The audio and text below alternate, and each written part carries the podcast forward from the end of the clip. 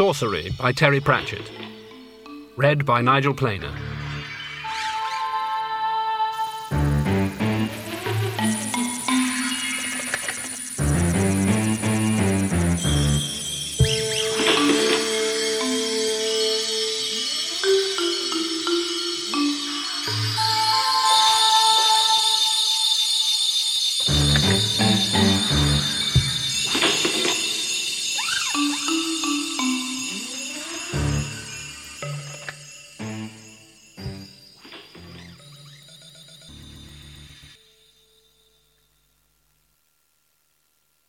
There was a man, and he had eight sons.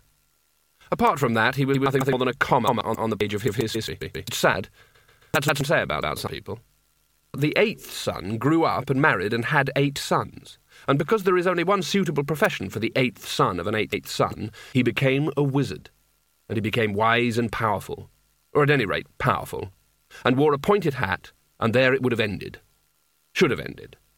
But, against the law of magic, and certainly against all reason, except the reasons of the heart, which are warm and messy and, well, unreasonable, he fled the halls of magic and fell in love and got married, not necessarily in that order. And he had seven sons, each one from the cradle at least as powerful as any wizard in the world. And then he had an eighth son, a wizard squared, a source of magic, a sourcerer. Summer thunder rolled around the sandy cliffs. Far below, the sea sucked on the shingle as noisily as an old man with one tooth who had been given a gobstopper. A few seagulls hung lazily in the updrafts, waiting for something to happen. And the father of wizards sat among the thrift and rattling sea grasses at the edge of the cliff, cradling the child in his arms, staring out to sea. There was a royal of black cloud out there heading inland, and the light it pushed before it had that deep syrup quality it gets before a really serious thunderstorm. He turned at a sudden silence behind him and looked up through tear reddened eyes at a tall hooded figure in a black robe. Ipslore the Red, it said. The voice was as hollow as a cave, as dense as a neutron star. Ipslore grinned the terrible grin of the suddenly mad and held up the child for death's inspection. My son, he said. I shall call him Coin. a name as good as any other, said Death politely. His empty sockets stared down at a small round face wrapped in sleep. Despite rumour, Death isn't cruel, merely terribly, terribly good at his job. You took his mother, said Ipslore. It was a flat statement without apparent rancour. In the valley behind the cliffs, Ipslore's homestead was a smoking ruin the rising wind already spreading the fragile ashes across the hissing dunes. It was a heart attack at the end. There are worse ways to die. Take it from me. Ipslore looked out to sea. All my magic could not save her, he said. There are places where even magic may not go. And now you have come for the child? No. The child has his own destiny. I have come for you. Ah. The wizard stood up, carefully laid the sleeping baby down on the thin grass, and picked up a long staff that had been lying there. It was made of a black metal with a meshwork of silver and gold carvings that gave it a rich and sinister tastelessness. The metal was octiron, intrinsically magical. I made this, you know, he said. They all said you couldn't make a staff out of metal. They said they should only be of wood, but they were wrong. I put a lot of myself into it. I shall give it to him. He ran his hands lovingly along the staff, which gave off a faint tone. He repeated almost to himself, I. I put a lot of myself into it. It is a good staff, said Death. Ipslore held it in the air and looked down at his eighth son, who gave a gurgle. He wanted a daughter, he said. Death shrugged. Ipslore gave him a look compounded of bewilderment and rage. What is he? The eighth son of an eighth son of an eighth son, said Death unhelpfully. The wind whipped at his robe, driving the black clouds overhead. What does that make him? A sourcerer, as you are well aware. Thunder rolled on cue. What is his destiny? shouted Ipslore above the rising gale. Death shrugged again. He was good at it. Sourcerers make their own destiny. They touch the earth lightly. Ipslore leaned on the staff, drumming on it with his fingers, apparently lost in the maze of his own thoughts. His left eyebrow twitched. No, he said softly. No. I will make his destiny for him. I advise against it. Be quiet and listen when I tell you that they drove me out with their books and their rituals and their law. They call themselves wizards, and they had less magic in their whole fat bodies than I have in my little finger. Banished. me. For showing that I was human. And what would humans be without love? Rare, said Death. Nevertheless, listen, they drove us here to the ends of the world, and that killed her.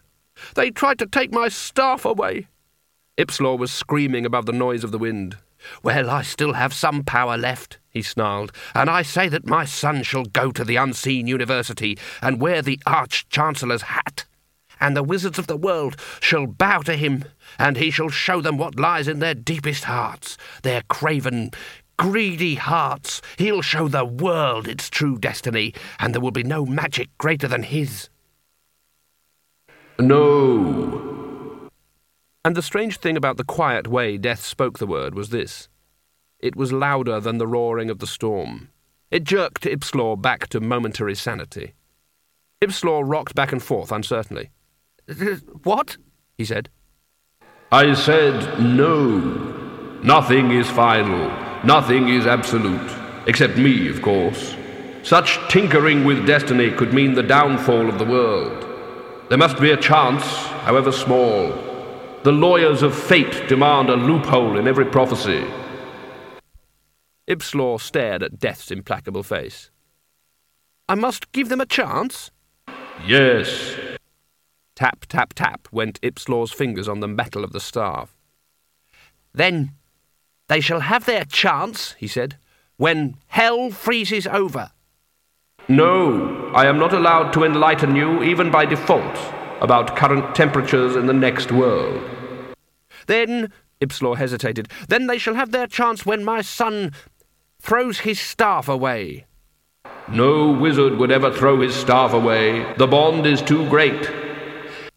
Yet it is possible, you must agree. Death appeared to consider this. Must was not a word he was accustomed to hearing, but he seemed to concede the point. Agreed. Is that a small enough chance for you? Sufficiently molecular. Ipslore relaxed a little. In a voice that was nearly normal, he said, I don't regret it, you know. I would do it all again. Children are our hope for the future. There is no hope for the future. What does it contain, then? Me. Besides you, I mean. Death gave him a puzzled look. I'm sorry? The storm reached its howling peak overhead. A seagull went past, backwards. I meant, said Ipslore bitterly, what is there in this world that makes living worthwhile? Death thought about it. Mm, cats, he said eventually. Cats are nice. Curse you! Many have. How much longer do I have? Death pulled a large hourglass from the secret recesses of his robe. The two bulbs were enclosed in bars of black and gold, and the sand was nearly all in the bottom one. Oh, about nine seconds? Ipslore pulled himself up to his full and still impressive height, and extended the gleaming metal staff towards the child. A hand like a little pink crab reached out from the blanket and grasped it. Then let me be the first and last wizard in the history of the world to pass on his staff to his eighth son he said slowly and sonorously, and I charge him to use it to. I should hurry up if I were you. The full, said Ipslore, becoming the mightiest. The lightning screamed from the heart of the cloud, hit Ipslore on the point of his hat, crackled down his arm, flashed along the staff, and struck the child. The wizard vanished in a wisp of smoke. The staff glowed green, then white, then merely red hot. The child smiled in his sleep. When the thunder had died away, Death reached down slowly and picked up the boy, who opened his eyes. They glowed golden from the inside. For the first time in what, for want of any better word, must be called his life, Death found himself looking at a stare that he found hard to return. The eyes seemed to be focused on a point several inches inside his skull. I did not mean for that to happen, said the voice of Ipslore from out of the empty air. Is he harmed? No. Death tore his gaze away from that fresh, knowing smile. He contained the power. He is a sourcerer. No doubt he will survive much worse. And now you will come with me. No! Yes, you are dead, you see. Death looked around for Ipslore's wavering shade and failed to find it. Where are you? In the staff! Death leaned on his scythe and sighed. Foolish. How easily could I cut you loose? Not without destroying the staff, said the voice of Ipslore, and it seemed to Death that there was a new, thick, exultant quality to it. And now the child has accepted the staff, you cannot destroy it without destroying him. and that you cannot do without upsetting destiny. My last magic. Rather neat, I feel. Death prodded the staff. It crackled, and sparks crawled obscenely along its length. Strangely enough, he wasn't particularly angry. Anger is an emotion, and for emotion you need glands, and Death didn't have much truck with glands and needed a good run at it to get angry. But he was mildly annoyed. He sighed again. People were always trying this sort of thing. On the other hand, it was quite interesting to watch, and at least this was a bit more original than the usual symbolic chess game, which Death always dreaded because he could never remember how the knight was supposed to move. You're only putting off the inevitable. That's what being alive is all about. But what precisely do you expect to gain? I shall be by my son's side. I shall teach him, even though he won't know it. I shall guide his understanding, and when he's ready, I shall guide his steps. Tell me, how did you guide the steps of your other sons? I drove them out. They dared to argue with me. They would not listen to what I would teach them. But this one will. Is this wise? The staff was silent. Beside it, the boy chuckled at the sound of a voice only he could hear.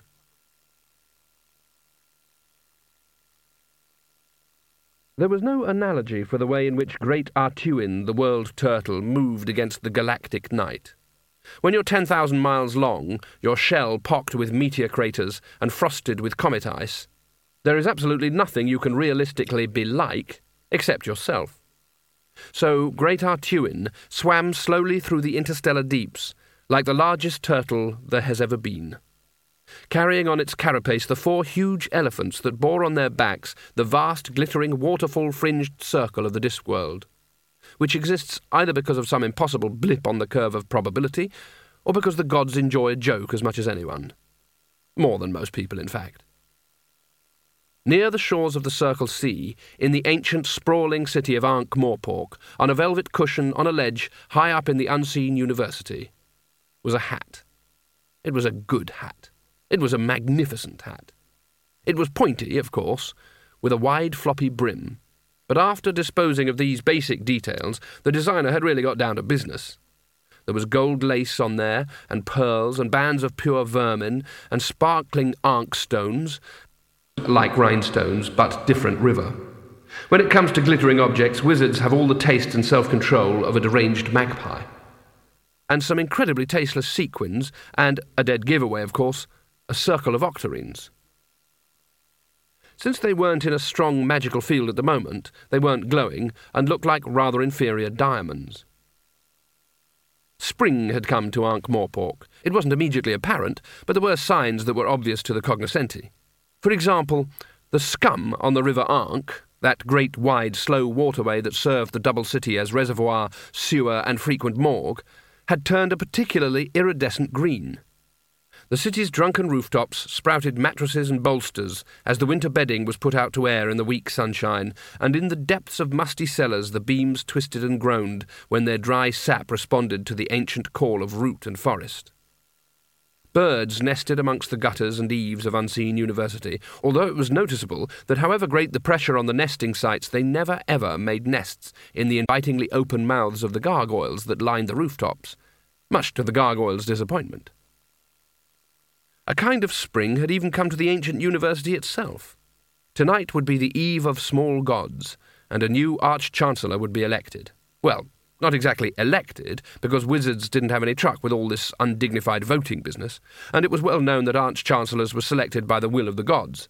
And this year it was a pretty good bet that the gods would see their way clear to selecting old Virrid Wayzygoose, who was a decent old boy and had been patiently waiting his turn for years. The Arch Chancellor of Unseen University was the official leader of all the wizards on the disc. Once upon a time it had meant that he would be the most powerful in the handling of magic, but times were a lot quieter now, and to be honest, senior wizards tended to look upon actual magic as a bit beneath them. They tended to prefer administration, which was safer and nearly as much fun, and also big dinners.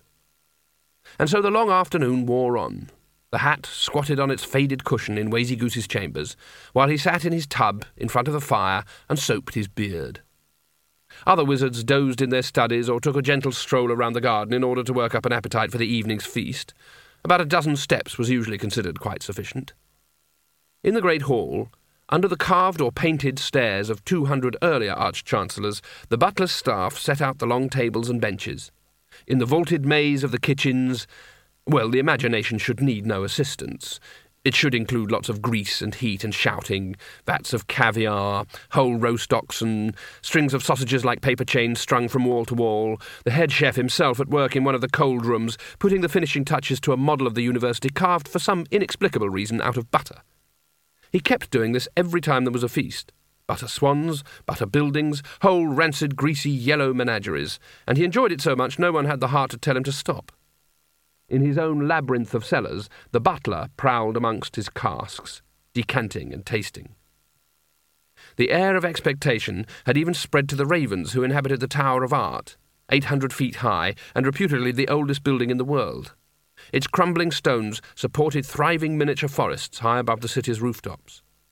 Entire species of beetles and small mammals had evolved up there, and since people rarely climbed it these days, owing to the tower's distressing tendency to sway in the breeze, the ravens had it all to themselves. Now they were flying around in a state of some agitation, like gnats before a thunderstorm. If anyone below is going to take any notice of them, it might be a good idea. Something horrible was about to happen. You can tell, can't you? You're not the only one. What's got into them? Shouted Rincewind above the din. The librarian ducked as a leather-bound grimoire shot out from its shelf and jerked to a mid-air halt on the end of its chain. Then he dived, rolled, and landed on a copy of Maleficio's Discoverie of Demonology that was industriously bashing at its lectern. Ooh, he said. Rincewind pushed his shoulder against a trembling bookshelf and forced its rustling volumes back into place with his knees. The noise was terrible. Books of magic have a sort of life of their own. Some have altogether too much. For example, the first edition of the Necrotelicomnicon has to be kept between iron plates. The true arte of levitazione has spent the last 150 years up in the rafters, and Ge Fordge's compendium of sex magic is kept in a vat of ice in a room all by itself. And there's a strict rule that it can only be read by wizards who are over 80 and, if possible, dead. But even the everyday grimoires and incunabula on the main shelves were as restless and nervy as the inmates of a chicken house with something rank scrabbling under the door. From their shut covers came a muffled scratching like claws. What did you say? screamed Rincewind. Ooh. A magical accident in the library, which, as has already been indicated, is not a place for your average rubber stamp and Dewey Decimal employment, had some time ago turned the librarian into an orangutan. He had since resisted all efforts to turn him back. He liked the handy long arms, the prehensile toes, and the right to scratch himself in public. But most of all, he liked the way all the big questions of existence had suddenly resolved themselves into a vague interest in where his next banana was coming from. It wasn't that he was unaware of the despair and nobility of the human condition, it was just that as far as he was concerned, you could stuff it. Right, Rincewind, as honorary assistant librarian, hadn't progressed much beyond basic indexing and banana fetching, and he had to admire the way the librarian ambled among the quivering shelves, here running a black leather hand over a trembling binding, here comforting a frightened thesaurus with a few soothing simian murmurings. After a while, the library began to settle down, and Rincewind felt his shoulder muscles relax. It was a fragile piece, though. Here and there a page rustled.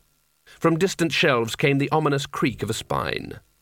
After its initial panic, the library was now as alert and jittery as a long tailed cat in a rocking chair factory. The librarian ambled back down the aisles. He had a face that only a lorry tire could love, and it was permanently locked in a faint smile. But Rincewind could tell by the way the ape crept into his cubbyhole under the desk and hid his head under a blanket that he was deeply worried. Examine Rincewind as he peers around the sullen shelves. There are eight levels of wizardry on the disc. After sixteen years, Rincewind has failed to achieve even level one. In fact, it is the considered opinion of some of his tutors that he is incapable even of achieving level zero, which most normal people are born at. To put it another way, it has been suggested that when Rincewind dies, the average occult ability of the human race will actually go up by a fraction. He is tall and thin, and has the scrubby kind of beard that looks like the kind of beard worn by people who weren't cut out by nature to be beard wearers. He is dressed in a dark red robe that has seen better days, possibly better decades. But you can tell he's a wizard because he's got a pointy hat with a floppy brim. It's got the word Wizard embroidered on it in big silver letters by someone whose needlework is even worse than their spelling. There's a star on top. It has lost most of its sequins. Clamping his hat on his head, Rincewind pushed his way through the library's ancient doors and stepped out into the golden light of the afternoon. It was calm and quiet, broken only by the hysterical croaking of the ravens as they circled the Tower of Art. Rincewind watched them for a while. The university's ravens were a tough bunch of birds. It took a lot to unsettle them. On the other hand, the sky was pale blue tinted with gold, with a few high wisps of fluffy cloud glowing pinkly in the lengthening light. The ancient chestnut trees in the quadrangle were in full bloom. From an open window came the sound of a student wizard practicing the violin, rather badly. It was not what you would call ominous. Rincewind leaned against the warm stonework and screamed. The building was shuddering. He could feel it come up through his hand and along his arms, a faint rhythmic sensation at just the right frequency to suggest uncontrollable terror. The stones themselves were frightened. He looked down in horror at a faint clinking noise. An ornamental drain cover fell backwards, and one of the unseen university's rats poked its whiskers out. It gave Rincewind a desperate look as it scrambled up and fled past him, followed by dozens of its tribe. Some of them were wearing clothes, but that wasn't unusual for the university, where the high level of background magic does strange things to genes. As he stared around him, Rincewind could see other streams of grey bodies leaving the university by every drainpipe and flowing towards the outside wall. The ivy by his ear rustled, and a group of rats made a series of death defying leaps onto his shoulders and slid down his robe. They otherwise ignored him totally, but again, this wasn't particularly unusual. Most creatures ignored Rincewind. He turned and fled into the university, skirts flapping around his knees, until he reached the bursar's study. He hammered on the door, which creaked open. Ah, it's, um, Rincewind, isn't it? said the bursar, without much enthusiasm. What's the matter? We're sinking. The bursar stared at him for a few moments. His name was Spelter. He was tall and wiry, and looked as though he'd been a horse in previous lives, and had only just avoided it in this one. He always gave people the impression that he was looking at them with his teeth. Sinking? Yes, all the rats are leaving. The bursar gave him another stare. Come inside, Rincewind, he said kindly. Rincewind followed him into the low, dark room and across to the window. It looked out over the gardens to the river, oozing peacefully towards the sea. You haven't been um, overdoing it, said the bursar. Overdoing what? said Rincewind, guiltily. Uh, this is a building, you see, said the bursar. Like most wizards, when faced with a puzzle, he started to roll himself a cigarette. It's not a ship. There are ways of telling, you know absence of porpoises frolicking around the bows, a shortage of bilges, that sort of thing. The chances of foundering are remote. Otherwise, um, we'd have to man the sheds and row for shore. Hmm? But the rats. Grain ship in harbour, I expect. Some um, uh, springtime ritual. I'm sure I felt the building shaking, too, said Rincewind, a shade uncertainly. Here, in this quiet room with the fire crackling in the grate, it didn't seem quite so real. A passing tremor. Great A'Tuin hiccuping, possibly. A grip on yourself. Hmm? That's what you should get. You haven't been drinking, have you? No. Um, would you like to?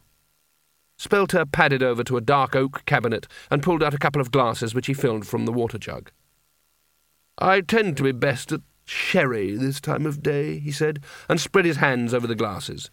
Say, um, the word. Sweet or dry? Um, no, said Rincewind. Perhaps you're right. I think I'll go and have a bit of a rest. Uh, good idea.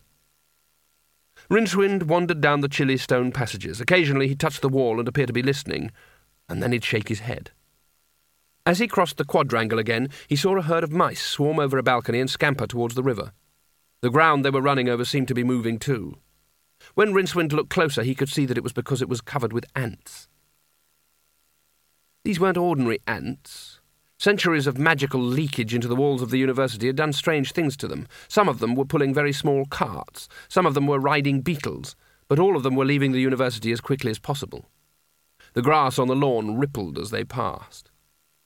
He looked up as an elderly striped mattress was extruded from an upper window and flopped down onto the flagstones below. After a pause, apparently to catch its breath, it rose a little from the ground. Then it started to float purposefully across the lawn and bore down on Rincewind, who managed to jump out of its way just in time. He heard a high pitched chittering and caught a glimpse of thousands of determined little legs under the bulging fabric before it hurtled onwards. Even the bedbugs were on the move, and in case they didn't find such comfortable quarters elsewhere, they were leaving nothing to chance. One of them waved at him and squeaked a greeting.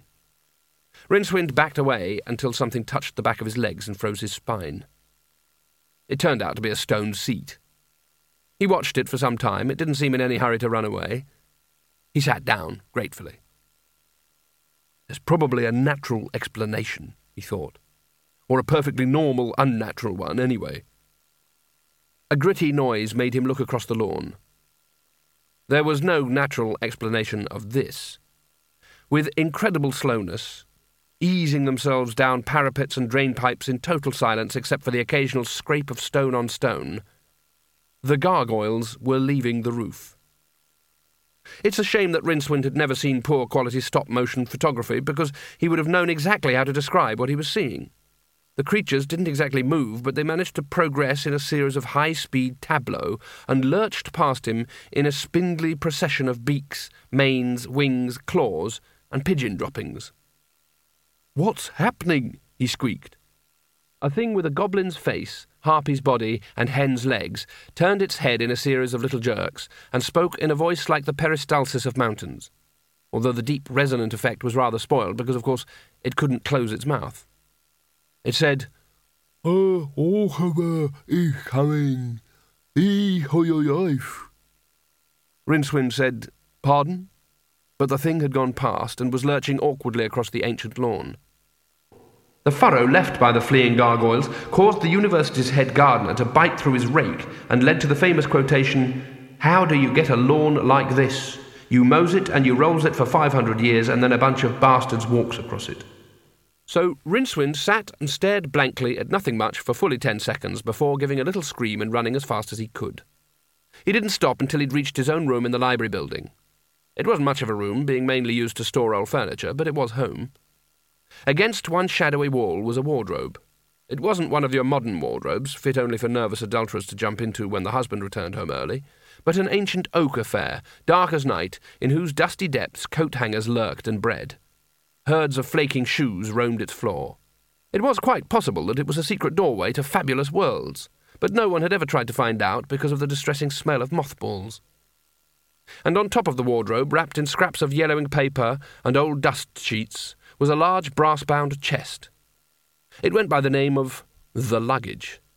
Why it consented to be owned by Rincewind was something only the luggage knew, and it wasn't telling, but probably no other item in the entire chronicle of travel accessories had quite such a history of mystery and grievous bodily harm. It had been described as half suitcase, half homicidal maniac. It had many unusual qualities, which may or may not become apparent soon, but currently there was only one that set it apart from any other brass bound chest.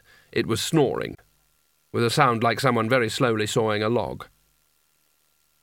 The luggage might be magical, it might be terrible, but in its enigmatic soul, it was kin to every other piece of luggage throughout the multiverse, and preferred to spend its winters hibernating on top of a wardrobe. Rincewind hit it with a broom until the sawing stopped, filled his pockets with odds and ends from the banana crate he used as a dressing table, and made for the door. He couldn't help noticing that his mattress had gone out, but that didn't matter because he was pretty clear that he was never going to sleep on a mattress again, ever. The luggage landed on the floor with a solid thump.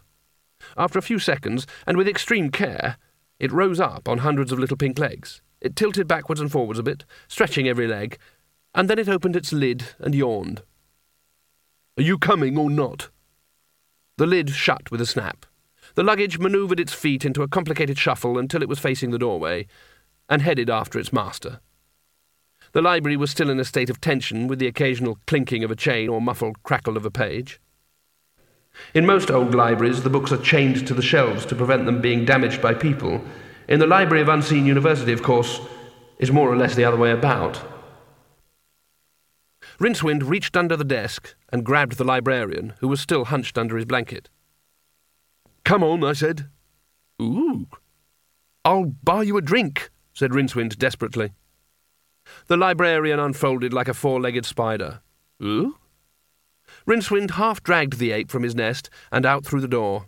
He didn't head for the main gates, but for an otherwise undistinguished area of wall where a few loose stones had for two thousand years offered students an unobtrusive way in after lights out.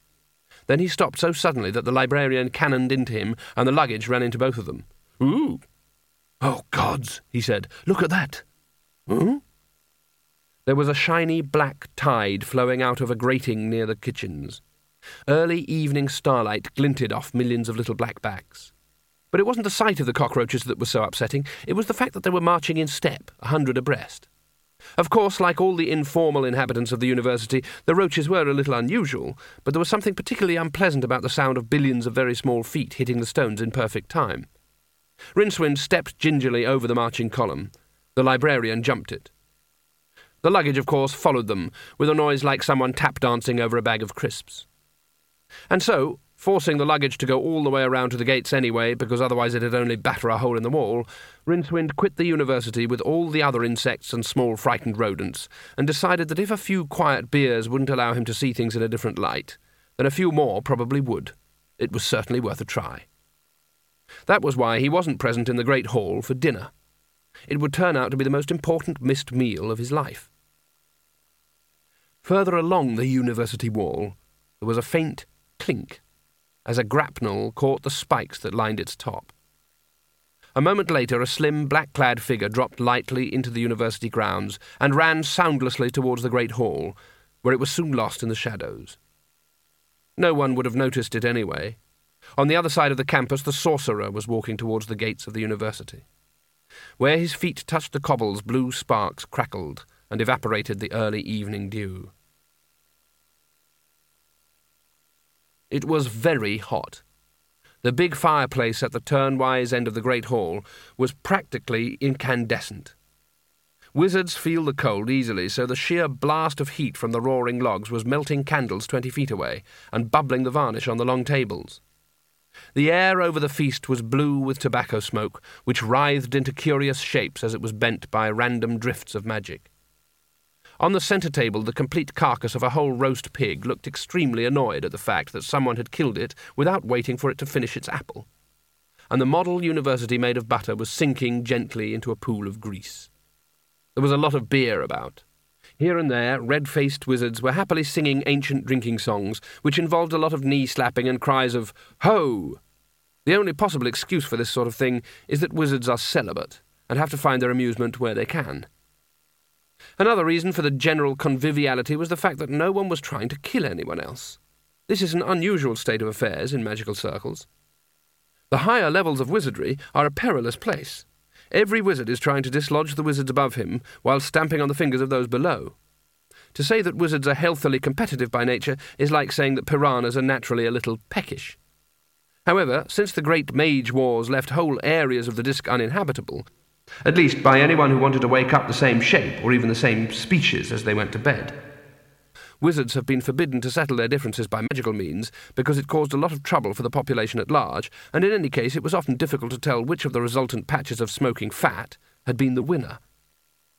So they traditionally resort to knives, subtle poisons, scorpions in shoes, and hilarious booby traps involving razor sharp pendulums.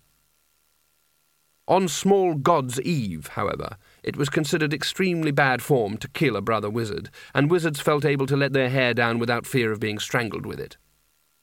The Arch Chancellor's chair was empty.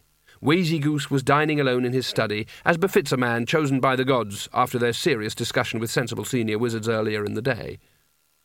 Despite his eighty years, he was feeling a little bit nervous and hardly touched his second chicken.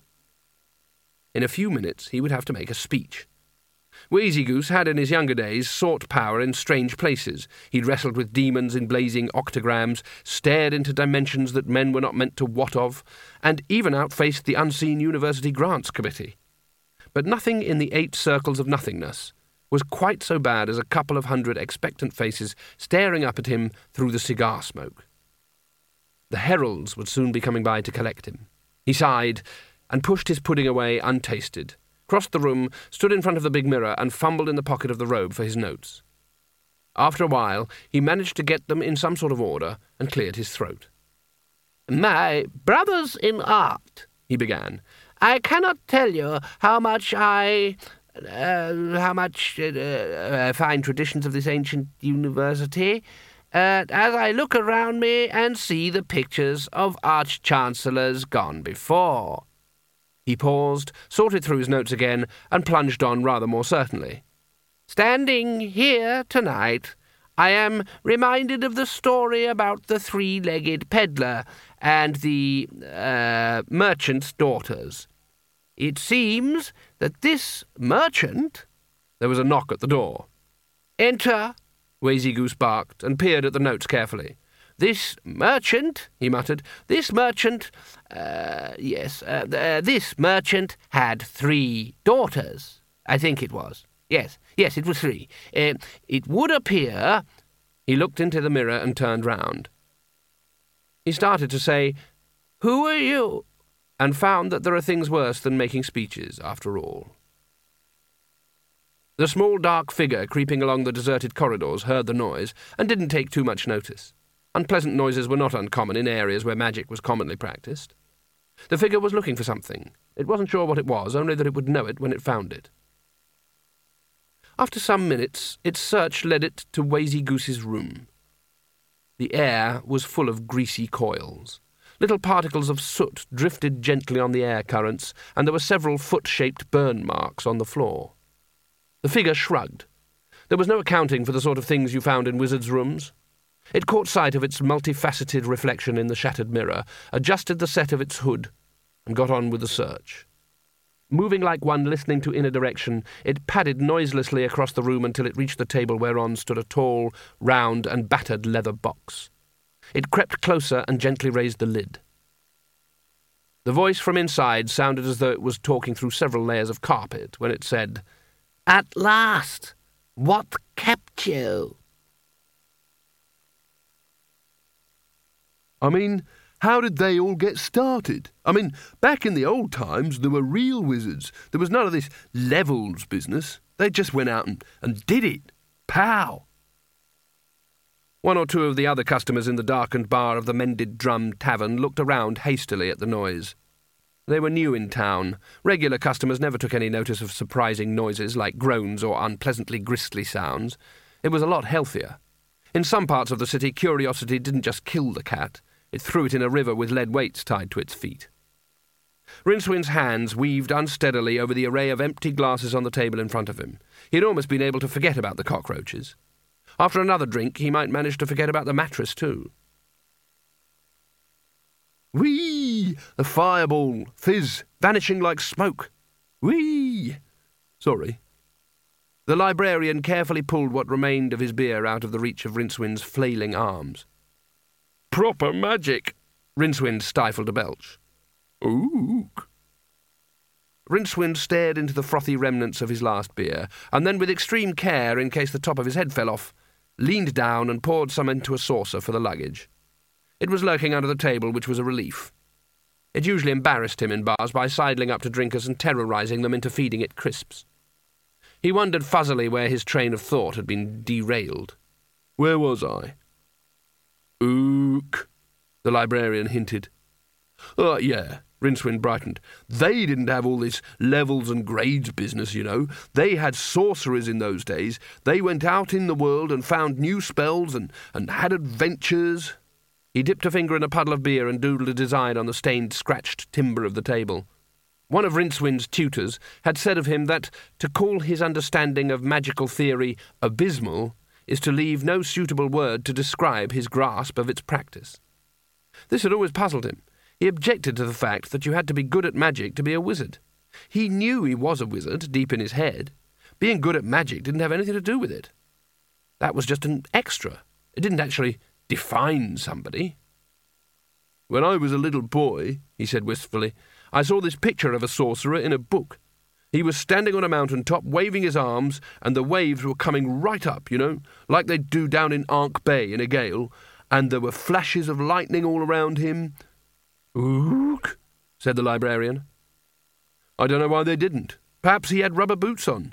Rincewind snapped and went on dreamily and he had this staff and a hat on just like mine, and his eyes were sort of glowing, and there was all this sort of like glitter coming out of his fingertips, and I thought, one day I'll do that. And, just a half then. How do you pay for this stuff? Every time anyone gives you any money, you eat it. Ooh, amazing. Rincewind completed his sketch in the beer. There was a stick figure on a cliff. It didn't look much like him, Drawing in stale beer is not a precise art, but it was meant to. That's what I wanted to be, he said. Pow! Not all this messing around, all this books and stuff. That isn't what it should be all about. What we need is real wizardry. The last remark would have earned the prize for the day's most erroneous statement if Rincewind hadn't then said, It's a pity there aren't any of them around any more. Spelter rapped on the table with his spoon. He was an impressive figure in his ceremonial robe with the purple and vermine hood of the Venerable Council of Seers and the yellow sash of a fifth level wizard. The vermine is a small black and white relative of the lemming found in the cold Hublandish regions. Its skin is rare and highly valued, especially by the vermine itself. The selfish little bastard will do anything rather than let go of it. He'd been fifth level for three years, waiting for one of the 64 sixth level wizards to create a vacancy by dropping dead. He was in an amiable mood, however. Not only had he just finished a good dinner, he had also had in his quarters a small phial of a guaranteed untastable poison, which, used correctly, should guarantee him promotion within a few months. Life looked good. The big clock at the end of the hall trembled on the verge of nine o'clock. The tattoo with the spoon hadn't had much effect. Spelter picked up a pewter tankard and brought it down hard. Brothers, he shouted, and nodded as the hubbub died away. Thank you. Uh, be upstanding, please, for the ceremony of the um, keys. There was a ripple of laughter and a general buzz of expectancy as the wizards pushed back their benches and got unsteadily to their feet. The double doors to the hall were locked and triple barred. An incoming Arch Chancellor had to request entry three times before they would be unlocked, signifying that he was appointed with the consent of wizardry in general, or some such thing. The origins were lost in the depths of time, which was as good a reason as any for retaining the custom. The conversation died away. The assembled wizardry stared at the doors. There was a soft knocking.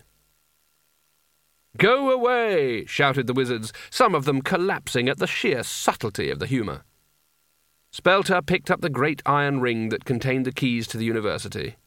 They weren't all metal, they weren't all visible. Some of them looked very strange indeed. Who is that who knocketh without? I do. What was strange about the voice was this it seemed to every wizard that the speaker was standing right behind him. Most of them found themselves looking over their shoulders. In that moment of shocked silence, there was the sharp little snick of the lock. They watched in fascinated horror as the iron bolts travelled back of their own accord. The great oak bulks of timber, turned by time into something tougher than rock, slid out of their sockets.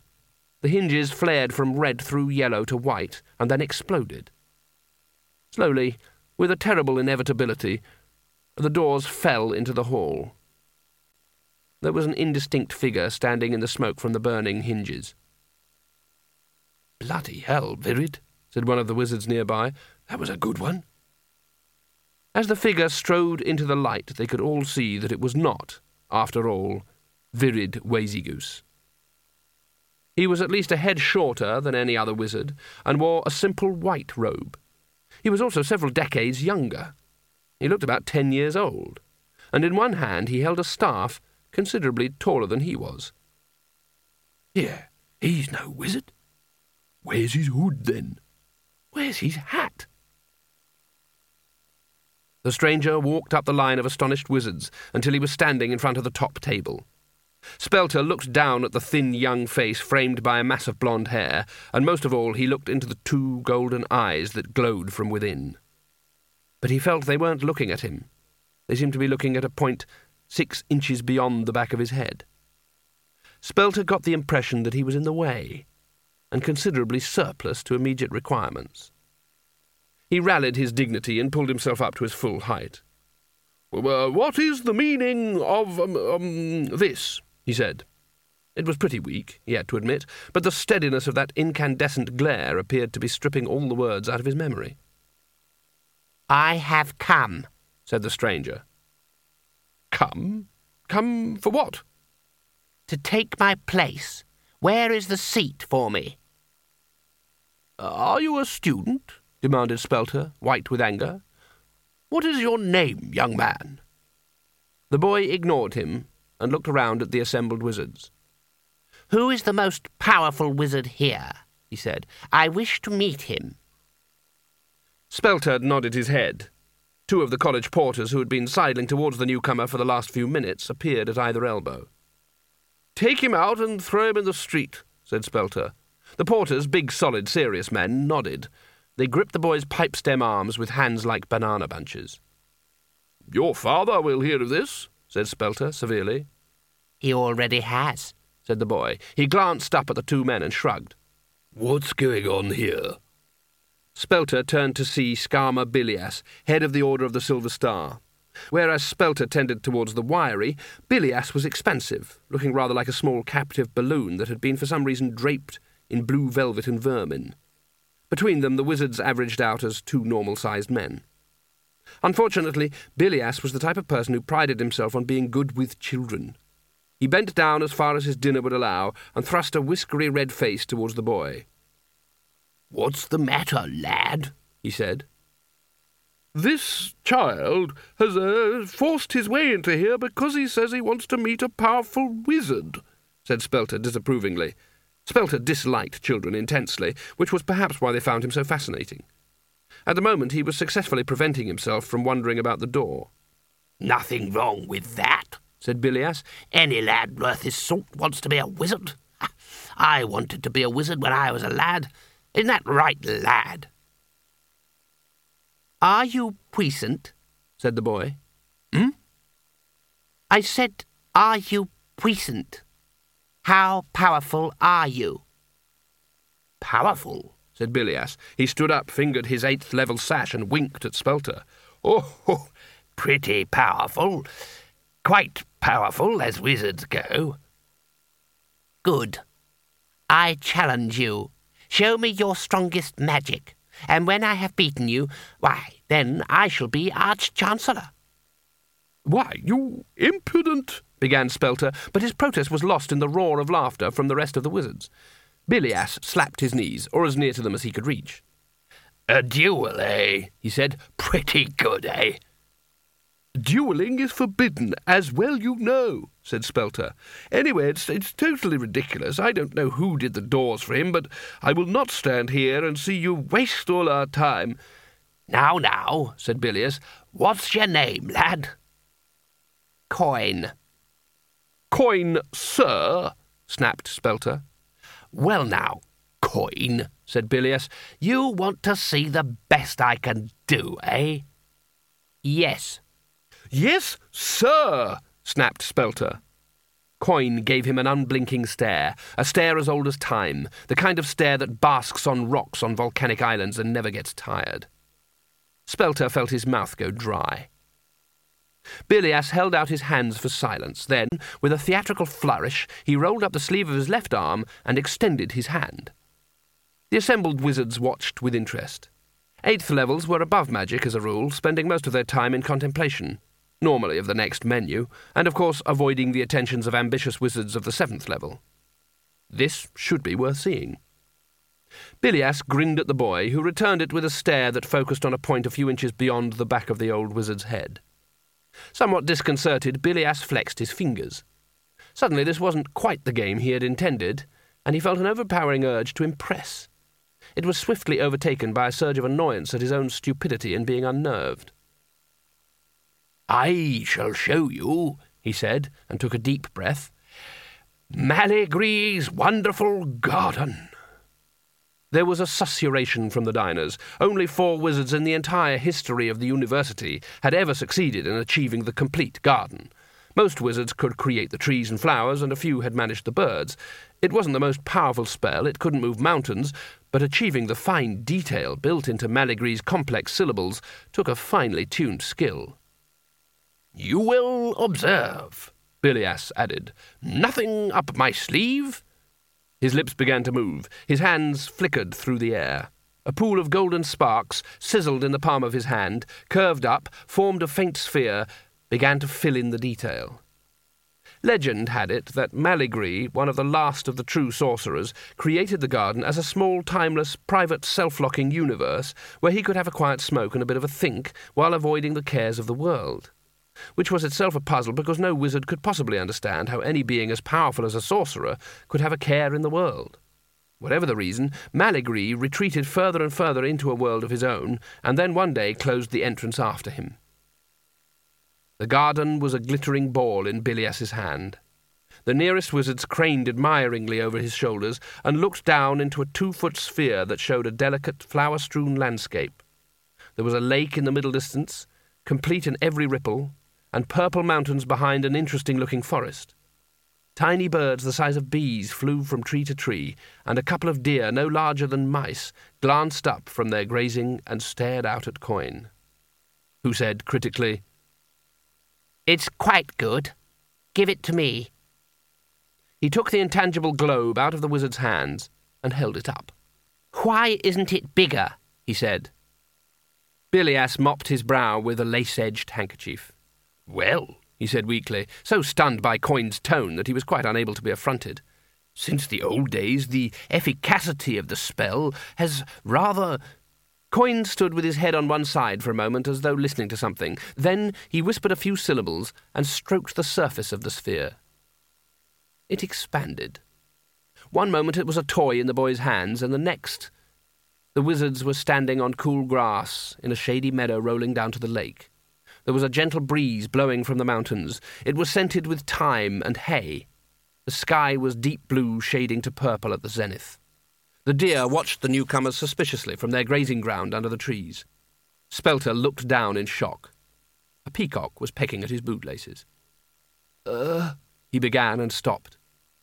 Coin was still holding a sphere, a sphere of air.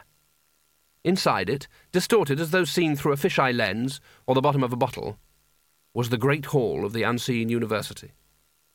The boy looked around at the trees, squinted thoughtfully at the distant snow capped mountains, and nodded at the astonished men.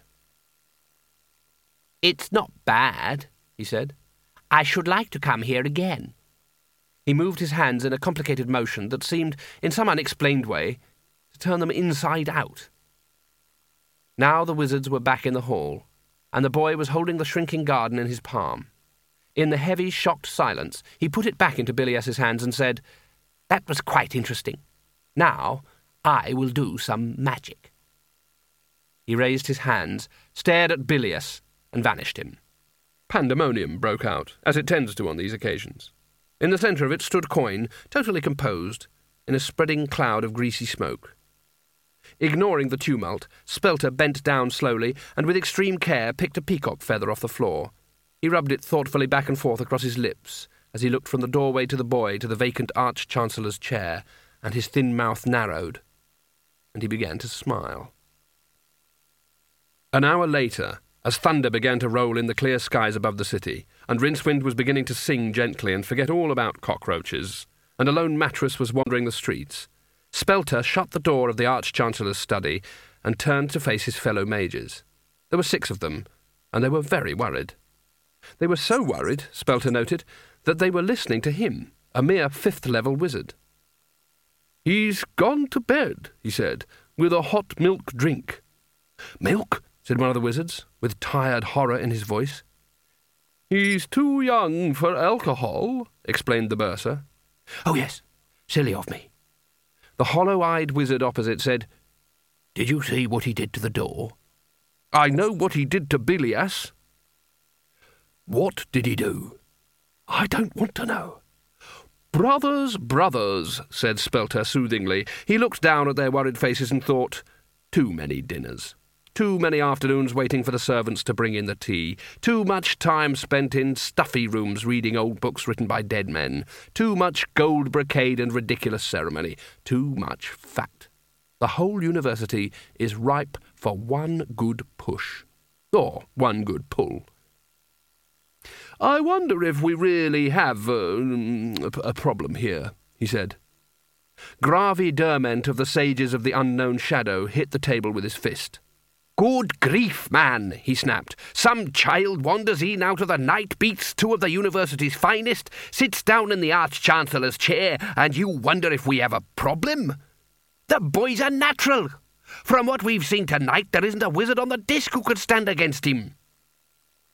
Why should we stand against him? said Spelter, in a reasonable tone of voice. Because he's more powerful than we are. Yes? Spelter's voice would have made a sheet of glass look like a ploughed field. It made honey look like gravel. It stands to reason. Gravie hesitated. Spelter gave him an encouraging smile. Ahem. The ahummer was Marmaric Carding, head of the Hoodwinkers. He steepled his beringed fingers and peered sharply at Spelter over the top of them. The bursar disliked him intensely. He had considerable doubt about the man's intelligence. He suspected it might be quite high, and that behind those vain, crazed jowls was a mind full of brightly polished little wheels, spinning like mad. He does not seem overly inclined to use that power, said Carding. What about Billias and Virrid? Childish pique, said Carding. The other wizards stared from him to the bursar. They were aware of something going on and couldn't quite put their finger on it. The reason that wizards didn't rule the disk was quite simple. Hand any two wizards a piece of rope and they would instinctively pull in opposite directions. Something about their genetics or their training left them with an attitude towards mutual cooperation that made an old bull elephant with terminal toothache look like a worker ant. Spelter spread his hands. Brothers, he said again, do you not see what has happened? Here is a gifted youth, perhaps raised in isolation out in the untutored uh, countryside, who, feeling the ancient call of the magic in his bones, has journeyed far across tortuous terrain, through who knows what perils, and at last has reached his journey's end, alone and afraid, seeking only the steadying influence of us, his tutors, to shape and guide his talents. Who are we to turn him away into the um, wintry blast, shunning his. The oration was interrupted by Gravie blowing his nose. It's not winter, said one of the other wizards flatly, and it's quite a warm night. Out into the treacherously changeable spring weather, snarled Spelter, and cursed indeed would be the man who failed. Mm, at this time, it's nearly summer. Carding rubbed the side of his nose thoughtfully. The boy has a staff, he said. Who gave it to him? Did you ask? No, said Spelter, still glowering at the almanacical interjector. Carding started to look at his fingernails in what Spelter considered to be a meaningful way. Well, whatever the problem, I feel sure it can wait until morning, he said in what Spelter felt was an ostentatiously bored voice. Ye gods, he blew Billias away, said Gravie, and they say there's nothing in Virrid's room but soot. They were perhaps rather foolish, said Carding smoothly. I am sure, my good brother, that you would not be defeated in affairs of the art by a mere stripling. Gravie hesitated. Well, er, he said, no, of course not. He looked at Carding's innocent smile and coughed loudly. Certainly not, of course. Billias was very foolish. However, some prudent caution is surely then let us all be cautious in the morning, said Carding cheerfully. Brothers, let us adjourn this meeting. The boy sleeps, and in that at least he is showing us the way. This will look better in the light. I have seen things that didn't, said Gravie darkly, who didn't trust youth. He held that no good ever came of it. The senior wizards filed out and back to the great hall, where the dinner had got to the ninth course and was just getting into its stride. It takes more than a bit of magic and someone being blown to smoke in front of him to put a wizard off his food. For some unexplained reason, Spelter and Carding were the last to leave. They sat at either end of the long table, watching each other like cats. Cats can sit at either end of a lane and watch each other for hours, performing the kind of mental manoeuvring that would make a Grand Master appear impulsive by comparison. But cats have got nothing on wizards. Neither was prepared to make a move until he had run the entire forthcoming conversation through his mind to see if it left him a move ahead. Spelter weakened first. All wizards are brothers, he said. We should trust one another. I have information. I know, said Carding. You know who the boy is. Spelter's lips moved soundlessly as he tried to foresee the next bit of the exchange. You can't be certain of that, he said after a while. My dear Spelter, you blush when you inadvertently tell the truth. I didn't blush. Precisely, said Carding. My point. All right, Spelter conceded. But you think you know something else? The fat wizard shrugged. A mere suspicion of a hunch, he said. But why should I... A lie. He rolled the unfamiliar word around his tongue. With you, a mere fifth level. I could more certainly obtain the information by rendering down your living brain. I mean no offence, you understand. I ask only for knowledge. The events of the next few seconds happened far too fast to be understood by non wizards, but went approximately like this. Spelter had been drawing the signs of Megrim's accelerator in the air under cover of the table. Now he muttered a syllable under his breath and fired the spell along the tabletop, where it left a smoking path in the varnish and met about halfway the silver snakes of Brother Hushmaster's potent asp spray as they spewed from Carding's fingertips. The two spells cannoned into one another, turned into a ball of green fire, and exploded, filling the room with fine yellow crystals. The wizards exchanged the kind of long, slow glare you could roast chestnuts on. Bluntly, Carding was surprised. He shouldn't have been. Eighth level wizards are seldom faced with challenging tests of magical skill. In theory, there are only seven other wizards of equal power, and every lesser wizard is by definition, well, lesser. This makes them complacent. But Spelter, on the other hand, was at the fifth level. It may be quite tough at the top, and it is probably even tougher at the bottom, but halfway up it's so tough you could use it for horseshoes. By then, all the no-hopers, the lazy, the silly, and the downright unlucky have been weeded out. The field's cleared, and every wizard stands alone and surrounded by mortal enemies on every side. There's the pushy fours below, waiting to trip him up. There's the arrogant sixes above, anxious to stamp out all ambition. And of course, all around are his fellow fives, ready for any opportunity to reduce the competition a little. And there's no standing still.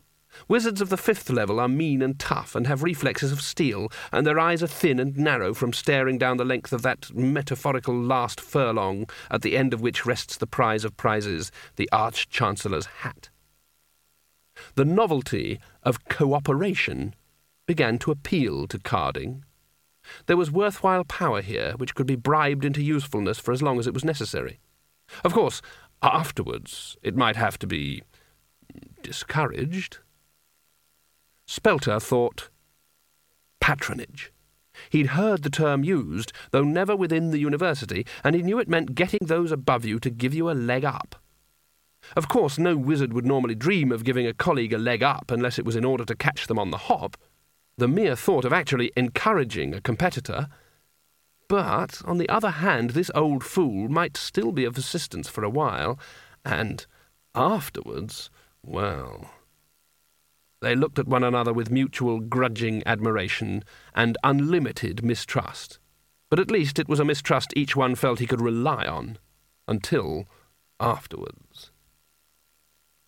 His name is Coin, said Spelter. He says his father's name is Ipslore. I wonder how many brothers has he got, said Carding. I'm sorry? There hasn't been magic like that in this university in centuries, said Carding. Maybe for thousands of years. I've only ever read about it. We banished an Ipslore thirty years ago, said Spelter. According to the records, he'd got married. I can see that if he had sons, um, they'd be wizards. But I, I don't understand how. That wasn't wizardry. That was sourcery, said Carding, leaning back in his chair. Spelter stared at him across the bubbling varnish. Sourcery? The eighth son of a wizard would be a sourcerer. I didn't know that. It's not widely advertised. Yes, but uh, sourcerers were a long time ago. I mean, the magic was a lot stronger then. Uh, men were different. It, it didn't have anything to do with, well, breeding. Spelter was thinking, eight sons. That means he did it eight times. At least. Gosh. Sourcerers could do everything, he went on. They were nearly as powerful as the gods. Um, there was no end of trouble. The gods simply wouldn't allow that sort of thing any more. Depend upon it. Well, there was trouble because the sourcerers fought amongst themselves, said Carding. But one sourcerer wouldn't be any trouble. One sourcerer correctly advised, that is, by older and wiser minds. But he wants the Arch-Chancellor's hat. Why can't he have it? Spelter's mouth dropped open. This was too much, even for him. Carding smiled at him amiably. But uh, the hat? It's just a symbol, said Carding. It's nothing special. If he wants it, he can have it. It's a small enough thing, just a symbol, nothing more. A figure hat. A figure hat? Worn by a figurehead. But the gods choose the Arch-Chancellor. Carding raised an eyebrow. do they? he said, and coughed. Oh, well, yes, I suppose they do, in a manner of speaking. In a manner of speaking? Carding got up and gathered his skirts around him. I think, he said, that you have a great deal to learn. By the way, where is that hat? I don't know, said Spelter, who was still quite shaken. Somewhere in um, Virrid's apartments, I suppose. We'd better fetch it, said Carding. He paused in the doorway and stroked his beard reflectively. I remember Ipslore, he said. We were students together. Wild fellow, odd habits. Superb wizard, of course, before he went to the bad. He had a funny way of twitching his eyebrow, I remember, when he was excited. Carding looked blankly across forty years of memory and shivered. The hat, he reminded himself. Let's find it. It would be a shame if anything happened to it. End of CD 1